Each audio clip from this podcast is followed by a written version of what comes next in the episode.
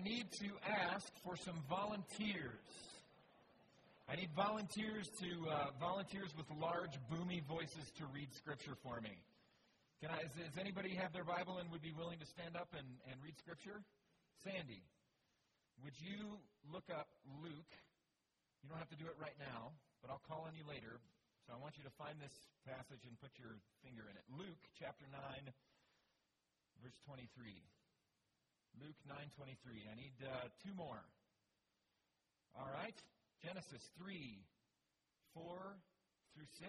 Susan, if you would be so kind. Genesis 3, 4 to 6. And one more. One more. John. Uh, Job. Chapter 13, verse 15. So Luke 9:23, Genesis 3, 4 to 6, and Job 13 to 15. William Darrell Billy Mays Jr. was an American television direct response advertisement salesperson, most notable for promoting OxiClean, Orange Glo, and other home cleaning, home based, or maintenance products on the Home Shopping Network and through his company, Mays Promotions Incorporated. He and a partner, Anthony Sullivan, were also featured on Pitchmen, a TV series that documented their work. His distinctive beard and impassioned sales pitches made him a recognized television presence in the United States and Canada.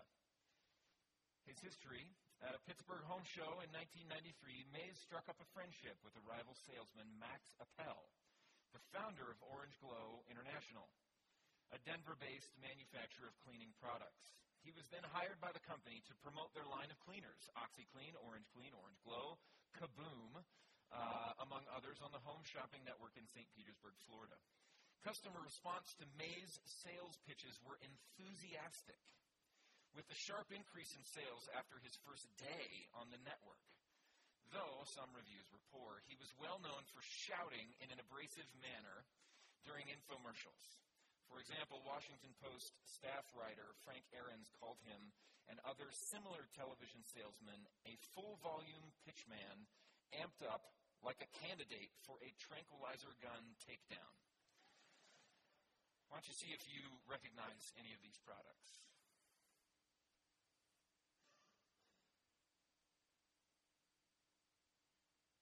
Hi, Billy Mays here with Zorbeez.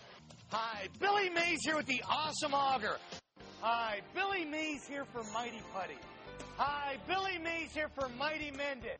Hi, Billy Mays here for Mighty Shine. Hi, Billy Mays here. Hi, Billy Mays here for the Steam Buddy. Hi, Billy Mays here. Hi, Billy Mays here for the Handy Switch.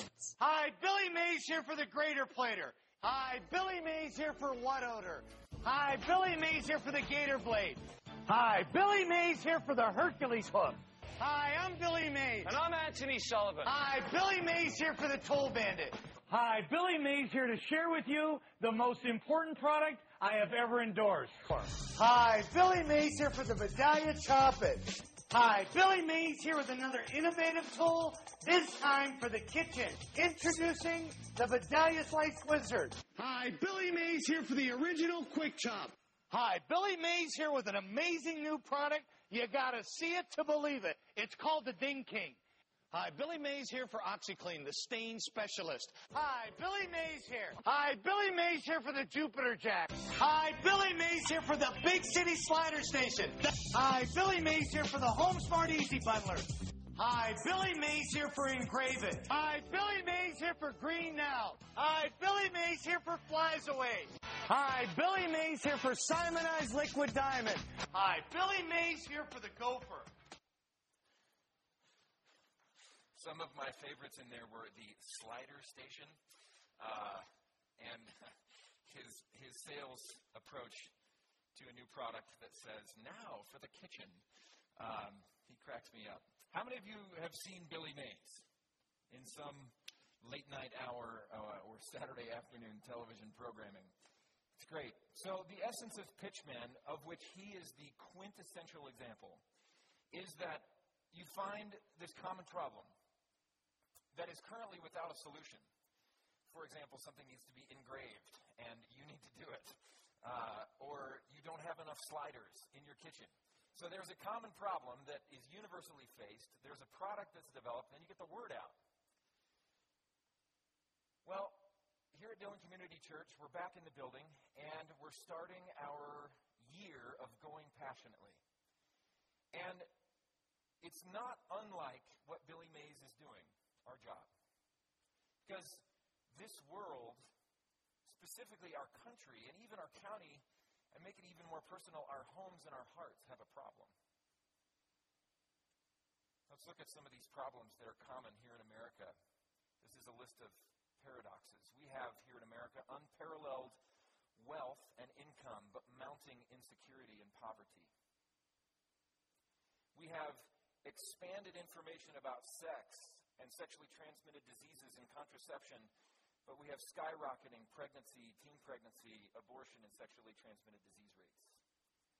There are more computers, for example, cell phones, and email than ever before, and yet we have less meaningful human interaction. There is more welfare passed out, and yet less concern for individual human beings.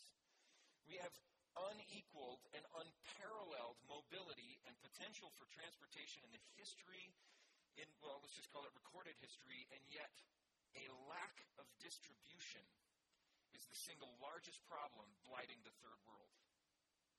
There are hundreds of new books published every day, and yet a steady decline in the general ability to read. Food production skills and capacity increase, yet America gives one fourth of 1% of our GDP in aid to world hunger, much less the starving here at home. We have more comforts and modern conveniences, yet we're less happy in our work. And we report less time, having less time than ever before in history. From 19, I found this staggering. From 1920 to today, the number of millionaires, uh, household income, or family net worth, the number of millionaires has increased in, from 1920 from 24 in 1920 to 2,886,200 today. And yet unemployment has soared to over 14 million. Pitchmen and problems. And that's before we get to the spiritual side of things. So, as we start this year of going passionately, I want to read to you from Romans chapter 1. Just three verses. Paul says in uh, chapter 1, verses 14, 15, and 16 I am a debtor, I am obligated both to the Greeks and to the non Greeks, both to the wise and the foolish. I'm obligated. Thus, I am eager also to preach the gospel to you who are in Rome. Eager. Verse 16 For I am not ashamed of the gospel, for it is God's power for salvation to everyone who believes, to the Jew first and also to the Greek. 14 I'm obligated. 15 I'm eager. 16 I'm not ashamed. So, before we get to the essence of going passionately, as we think about the pitchmen in our world on our TV screens, these verses that Paul writes, I'm obligated, I'm a debtor to both Greeks and non Greeks. I owe it to them. So I am eager to share the gospel, and I'm not ashamed. Do those three characterizations that Paul uses about himself characterize us today? They characterize you as an individual? Do they characterize Dillon Community as a church? Do they characterize American Christianity? Do we have a sense of obligation to those who don't know? We owe it to them. Does that make us eager? Are we not ashamed? And quite the contrary, often there's very little sense of obligation. It's kind of like, I got mine, I'm great, so there's not a tremendous amount of eagerness for us to get out. And the gospel is usually treated with a great deal of embarrassment. And that's not universal. That is not universal. There are, and I'm going to come back to some pretty spectacular examples here, even in our own church. But what do we do with this problem? As we think about our approach to going passionately, that's the first thing that I want to talk about. So often, and as we go into this year of growing passion, uh, uh, year of going passionately, which is the third in our three-year cycle. Remember, two years ago we did growing intimacy with God. Last year we spent it all on caring community, and now we're going into going passionately. I, I think there may be some expectations that we have to overcome. One of the expectations is there's a model for evangelism or going passionately that closely resembles Billy Mays. That we have to yell when we do it. We've got to have a slick presentation. And we've got to have this, this uh, uh, 90 second pitch because of attention span and market research, and that's what going passionately has turned into. But going passionately like that, with a society that's been sold so many things, Christianity becomes just one more miracle product. We come across as saying, I'm here to tell you about the most important product I've ever endorsed. The greatest thing ever for your kitchen. I mean, for your life. So, over this next year, what we're going to do is break some of these expectations.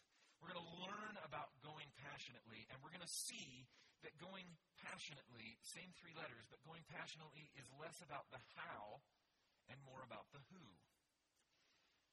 This year of going passionately is not going to invest time in giving you tricks to sharing your faith. We're not going to set sales goals or assign marketing territory or rank people on hitting their numbers. Because going passionately, as part of that vision statement that's etched in the glass above that door, it's the first thing in the statement.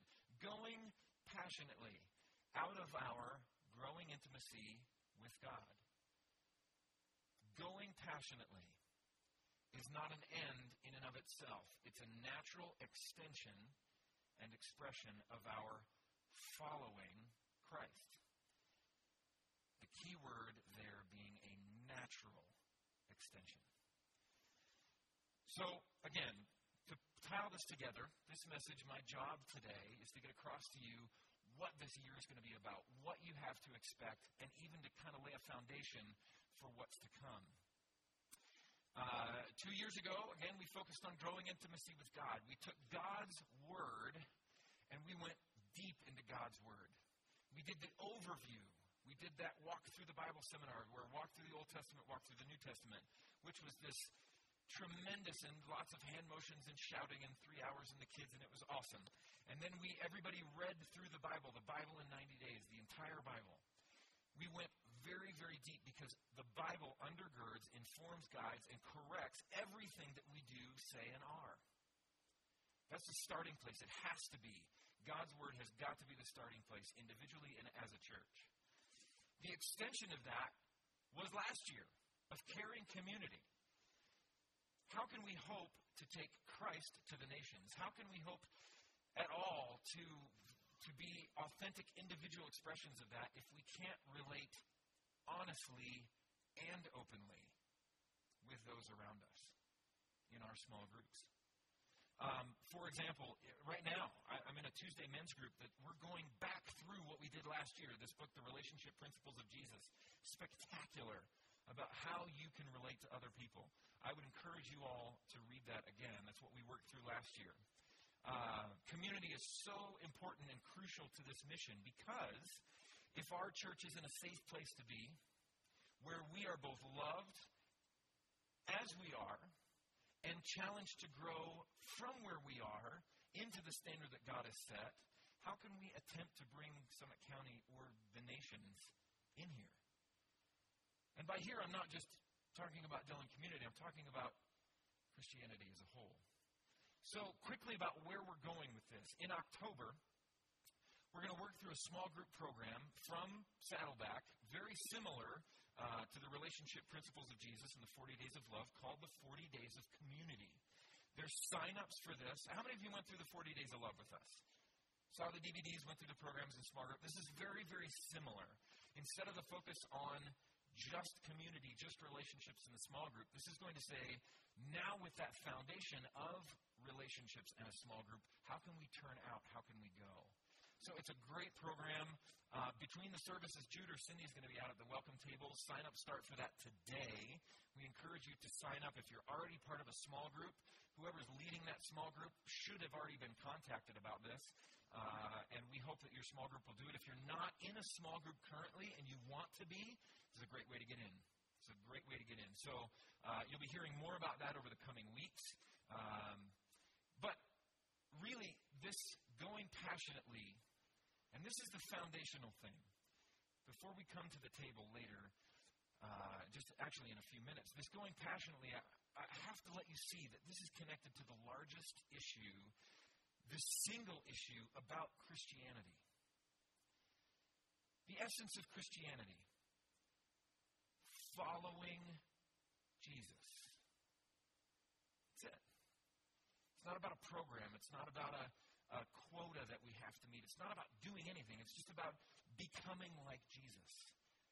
If any would come after me, if any would follow me. Sandy, why don't you stand up and read that? Luke 9:23. Real loud.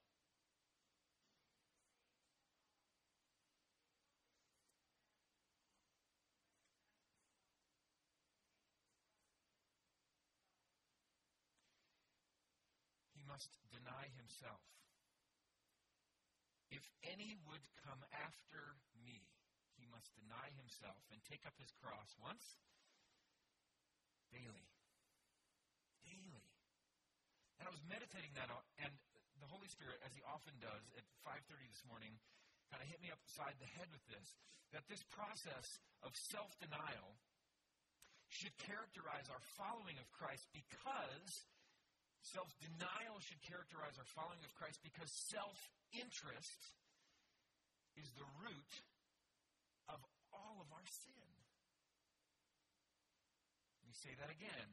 Self denial should characterize our following of Christ because self interest is the core of our problem. Susan, would you read Genesis 3, 4 and 6? 4 through 6.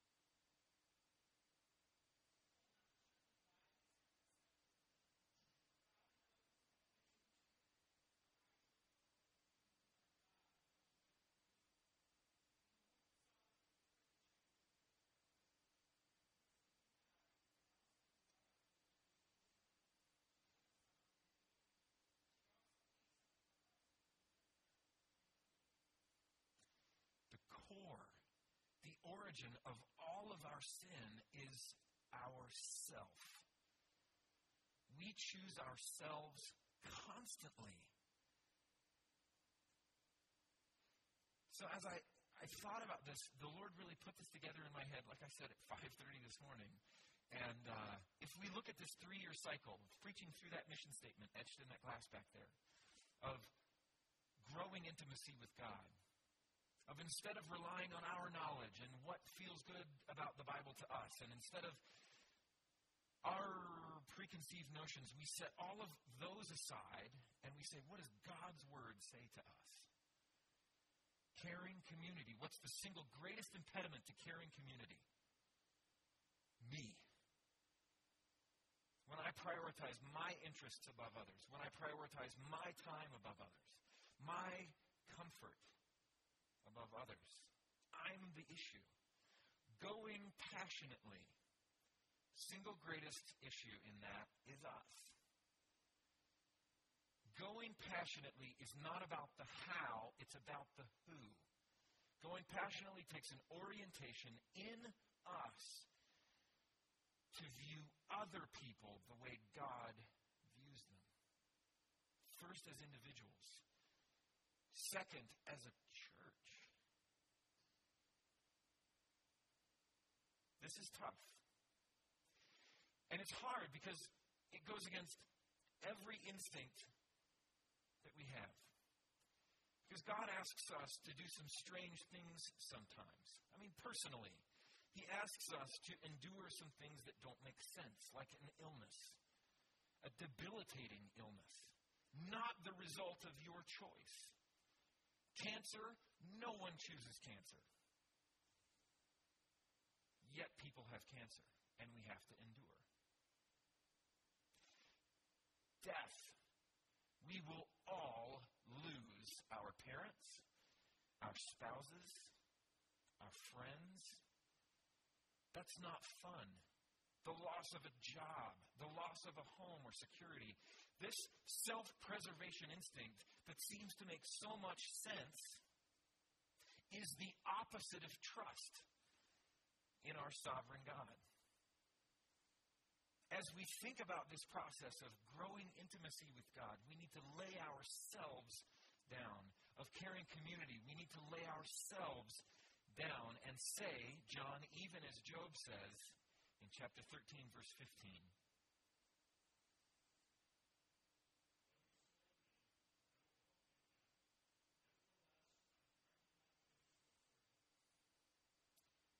Though he slay me, yet will I trust him. So, knowing who God is and what he's done is the only antidote for this entire problem. Intimacy with God will help you in the end. As we get into this caring community and we achieve accountability with one another, first here in this place, in the body of Christ, that accountability will only help us deny ourselves and take up our cross. It's amazing as we come to this. I, I, I, thought about this. You know, we just had a baby, and my wife is holding that sweet little bean right now, and she's beautiful and precious. And I was thinking about this selfishness, and I was thinking about the lessons that I've taught. And I described, much to my beautiful wife's great chagrin, that marriage is the hardest thing that I've ever had to do. And my wife is smiling because it was she was so hurt by that early in our marriage because she's like, "What am I this horrible hag that you have to live with? That marriage is the hardest thing you ever have to do?" But no, marriage is the hardest thing that I've ever had to do because it has shown me how selfish I am. And I said that originally that marriage was the, was the graduate level in a course on my own selfishness. And then we had a baby. And a baby was like the doctoral work in that same vein. Because my wife may get upset or offended, but she'll live. She'll get over it. She'll forgive me, right? Right? Yeah, okay, good. But that little baby, if I don't deny myself, if I don't give up my sleep for that little child, it is a life and death situation. If I don't prioritize her needs above my own, she will die. And I would argue that the situation in the world around us demands that same level of passion to lay down your needs for others. Going passionately is not about the how, it's about the who. So, let's make this real. What about the time it takes to invest in a needy person? Not to put myself on a pedestal, but there was a gentleman who came in, and the only bus to get him to Boulder on the Greyhound left at 6:15 from Frisco. So I waited two mornings in a row at the Days Inn in Silverthorne at 5:30 in the morning. I waited for 45 minutes, two days in a row, and he didn't show up. We paid for his room, we paid for the bus ticket, bought him food. I was there to give him a ride over to the transfer station to get him where he needed to go, and he didn't show up. And I'm not holding myself up on a pedestal because let's see. Yes, I was mostly clean in my grumblings at 6:30 in the morning as I was reading the Summit Daily in USA Today, and he didn't show up two days in a row. How do you prioritize your time? Would you give up your sleep for someone else? It's easy to do. What about risking your reputation to share your faith? Would you risk yourself for him? Are you not ashamed of the gospel? What about your commitment to worship together with us here on Sunday? Would you serve here on a powder day?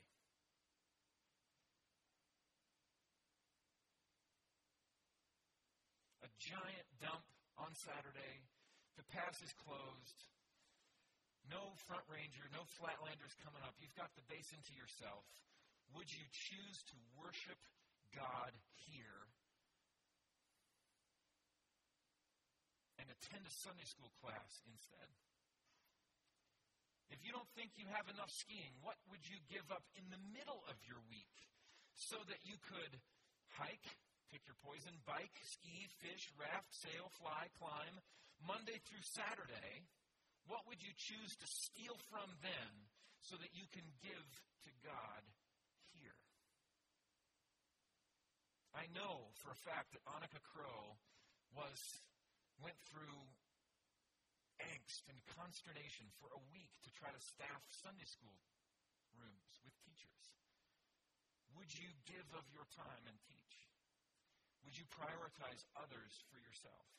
Men in this church, would you sacrifice and make the commitment to serve as an elder? Women, will you lead? Will you cook for others? Will you have people in your home and I'm not trying to indict us that we don't do a lot because there are amazing examples of people here in this church that do go passionately, that sacrifice, that give up their time, their money, and energy to spend on others and not themselves. Quickly, one story from our food bank. There was a volunteer who had committed to work in the food bank, who had plans to spend an entire day in Denver with his wife, who on the way to the tunnel got a call and said, Hey, we have a pickup of food for you who sacrificed an entire day to turn around at the tunnel, to come back here, pick up that food, and stock the food bank. There are so many other examples of amazing people in our church, individuals who are already doing this. But the point is not that we're so awful and that we don't do this. The point is that there is so much more work to do. The point is to cast vision, guys, for the need in the country and the county for us to go. Today marks the 10th anniversary of the attacks on the Pentagon and the World Trade Center and the crash of Flight 93 in Pennsylvania. I would argue with you that September 11th was not a tragedy, though it was tragic. Because September 11th gave our country that has become increasingly self absorbed one of the clearest pictures of selflessness that we've seen in at least a generation. The emergency personnel who gave their lives to rescue others were amazing. And particularly, I heard about this story on the news there was one man, Rick Rescorla, who stands out specifically to me. Most firms based in the towers lost either most or all of their personnel on September 11th. These firms that would occupy three and four stories of that building were wiped out, with one exception. Morgan Stanley and Dean Witter on September 11th 2001 lost one man. Rick Rescorla, after the planes hit the towers, disobeyed the order to stay put and got 2,700 people out of the towers.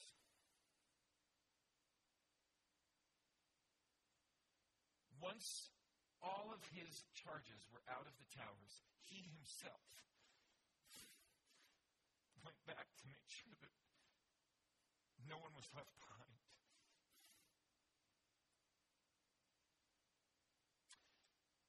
And he was killed when the towers collapsed. You giving your life can do so much for so many. That's the task before us is to go passionately, to deny ourselves and put others first.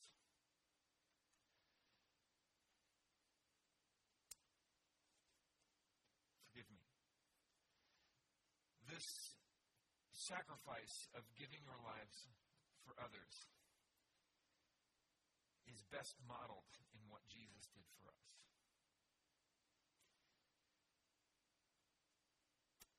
Michael, would you come back? Ushers, would you come down?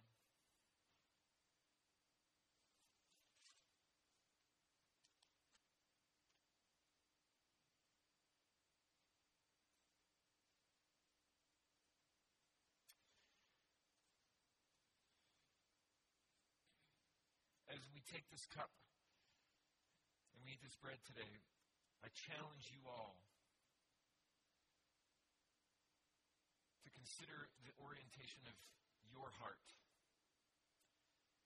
Going passionately is not about the how. The how doesn't matter. It's about the who. God gave his life for you. We need to spend our lives for others.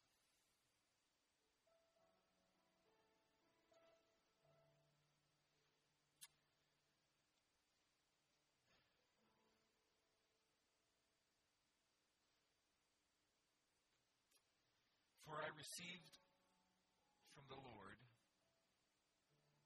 what I also pass on to you. That the Lord Jesus, on the night in which he was betrayed, took bread. And after he had given thanks, he broke it and said, This is my body, which is for you.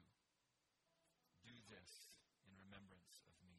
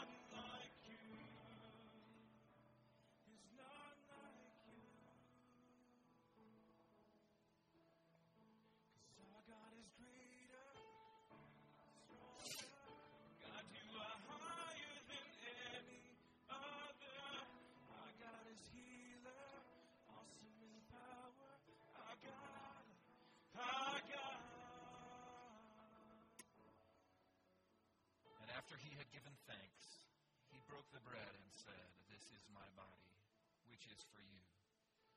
Do this in remembrance of me. Take and eat.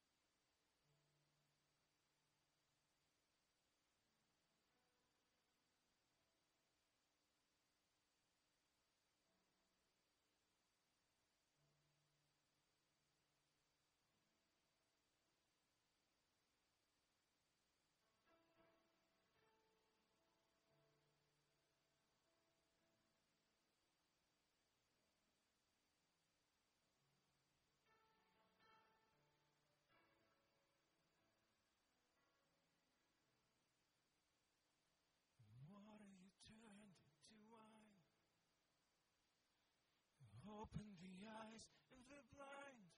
There's no one like you. There's none like you.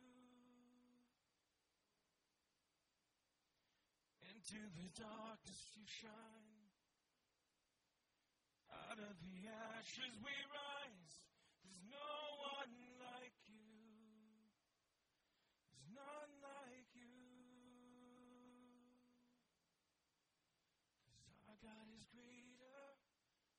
God is stronger. God, you are higher than any other. Our God is healer. Awesome in power. Our God. Our God. And if our God is for us, then who could ever stop us? And if our God is with us, and what could stand against? And if our God is for us, and who could ever stop us? And if our God is with us, and what could stand against? And if our God is for us, and who could ever stop us? And if our God is with us, and what could stand against?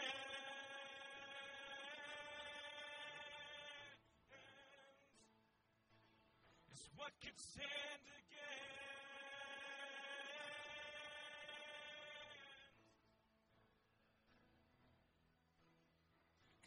God is our God is stronger. God, you are higher than any other.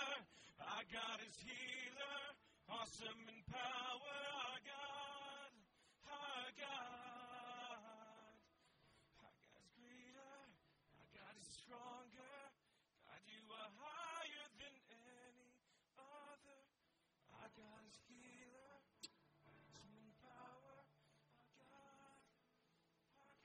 The same way, he also took the cup after supper, saying, This cup is the new covenant in my blood.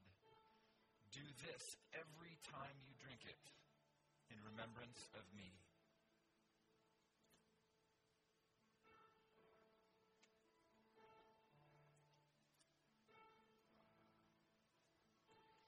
Father God, are so grateful for your sacrifice for us.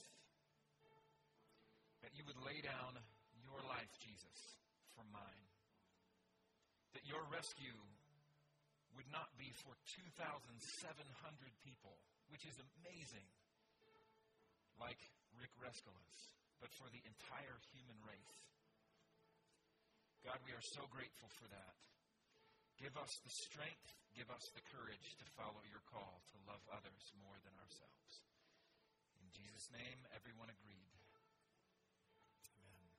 Well, you are dismissed for today. If you would take your cups with you out and deposit them in a trash can.